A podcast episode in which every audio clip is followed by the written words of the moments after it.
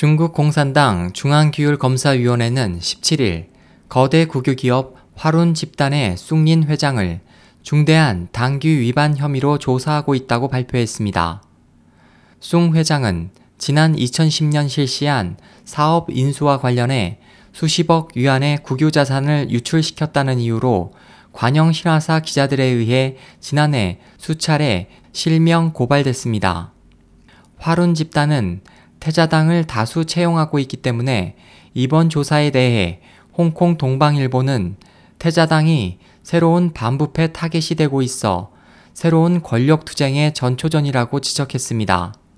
관영 신화통신 산하의 경제참고보 왕원즈 기자는 15일 자신의 웨이보를 통해 쑹 회장이 애인을 통해 뇌물수수와 돈 세탁을 하고 있다.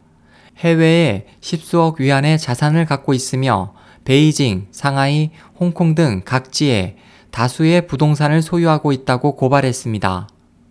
또 그 증거로 숭 회장이 애인과 함께 찍은 사진을 게재했습니다.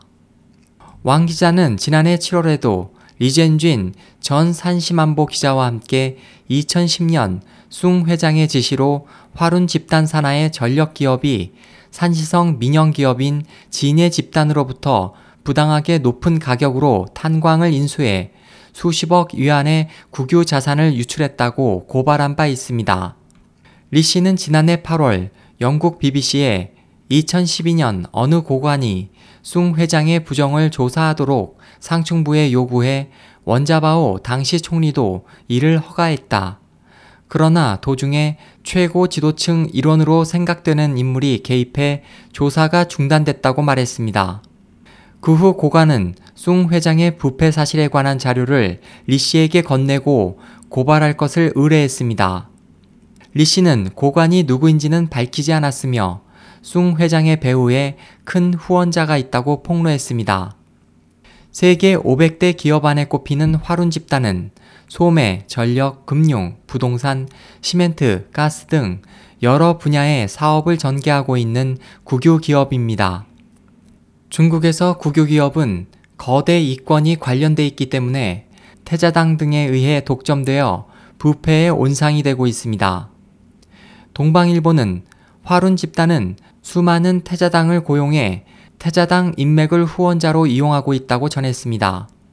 또 숭 회장이 실각하면 태자당은 이익을 끊길 뿐만 아니라 조사를 받을 우려가 있기 때문에 반발하는 상층부 일원이 있을 것이라고 분석했습니다. 조사를 방해한 상층부 인물에 관한 구체적인 정보는 나와 있지 않지만 리펑 전 총리가 부상하고 있습니다. 리 전 총리의 아들은 숭 회장이 부정을 저질렀던 산시성의 성장이며 숭 회장과 친분이 있는 것으로 알려져 있습니다. 화룬 집단은 또 산시성의 도시 재개발 사업과 석탄, 시멘트 등의 분야에 거액을 투자했습니다. 동방일보는 부패 의혹이 지적되고 있는 저우융캉 전 정법위 서기에 대한 조사도 저우융캉과 관계가 깊은 중국 석유 천연 가스 집단 간부의 체포에서부터 시작된 사례를 들어 숭 회장에 대한 조사가 새로운 권력 투쟁의 전초전이라고 지적했습니다. SOH 희망지성 국제방송 홍승일이었습니다.